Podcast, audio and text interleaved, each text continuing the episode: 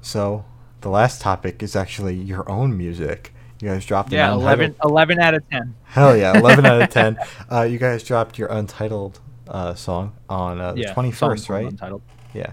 It was, yeah, uh, so it was uh we released it for Father's Day because um LJ so you know I I, I talked about this on our episode but we joined the band I joined the band uh, like a year or two after they already started and I had been in the band before but you know I took a break or whatever and they recorded all these songs when I wasn't in there but um this song was one of the ones they recorded with Sadder but Wiser and another song they were going to put out so I didn't have a lot of like say in the writing of it or anything but I know that uh, LJ wrote about his dad, who uh, he died four years ago. Mhm. So we felt like it was like you know something good to release on Father's Day, and like he wanted to put it out, but he didn't want to like you know he didn't want to waste it. You know, so we were just like you know we, it's been a while since we put anything out, and uh, we you know it's a good song to us, and uh, it means a lot to LJ. So it was uh, it was nice to finally get it out, and uh, you know just have something for people to hear, basically. Um, so as I told you beforehand, I was going to throw a couple questions at you about it. Now I know you didn't have much say in it, so I don't know how much you'll be able to answer in terms of what I've written down. If but not, I'll make it up. I got you. Okay.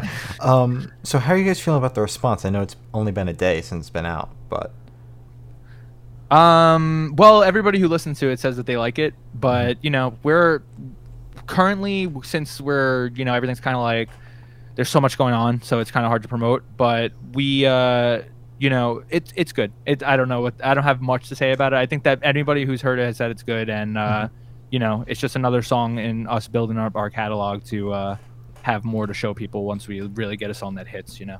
Yeah, yeah. I, I personally enjoyed it as well. Um, Thank you. I listened to it right before we, we came on here.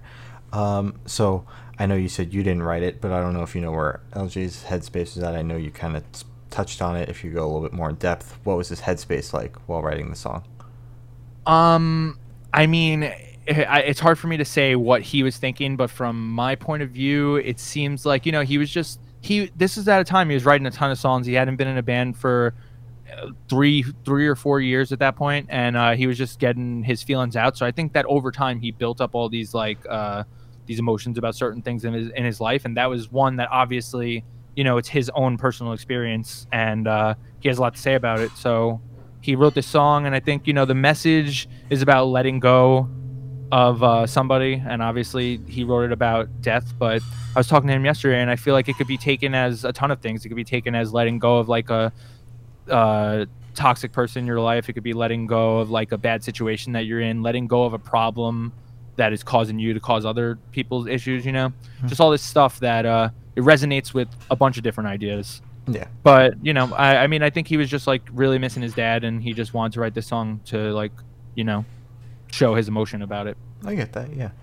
Uh, do you hear any band influences on this song, like specific influences? um you know breaking even in the sadder but wiser era as we're calling it um was always influenced by like blink taking back sunday um uh newfound glory uh fall out boy bands like that so i mean this song similarly to uh the neck deep song just reminds me of like an early 2000s pop punk song you Uh-huh. know it's kind of like it's kind of like i miss you vibe by blink or one of those older emo pop punk songs. And i would i can't really compare it to any band. I would say maybe newfound glory or blink you know one of those even though i just shit all over newfound glory before, but still listen to our song. It's like a good newfound glory you know? Yeah.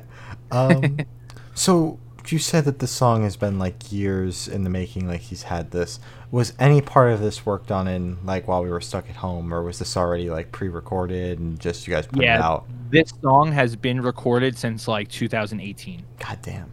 All right, so it's mm-hmm. been in the catalog yeah. for a long time. Yeah, we have we have one more song that was recorded in that group of songs, and then after that, we're gonna be like, I mean, I guess this is a good time to just mention it. We're gonna release another song in maybe like two or three weeks. We're just waiting for the video to be done for it, and then after that, um, we're planning to release an acoustic EP because you know we haven't had a lot of time to get together as like a band and work on all the drums and everything like that. So we're gonna put some new songs on it, rework old songs like Narcolepsy and uh, some other, maybe Good Luck Bye and songs like that and then uh, just have that out so that we can have a little bit more time to like record our actual music you know Oh, that's exciting. give people a little taste All right. Yeah. And then uh, these songs that you're putting out, uh, these ones that were already in the catalog, uh, will these songs be seen on a future release, or are they just going to be standalone and stay that They're way? just going to be by themselves. Yeah, we we you know we have the one release, and then we have like with the new song that will come out next week, we have like four songs that are just by themselves. But with Spotify and all these uh, you know these streaming services, you don't need to really put out a release like Mhm. almost ever. It's almost better to release singles until you have a reason to sell an album. Mhm. You know,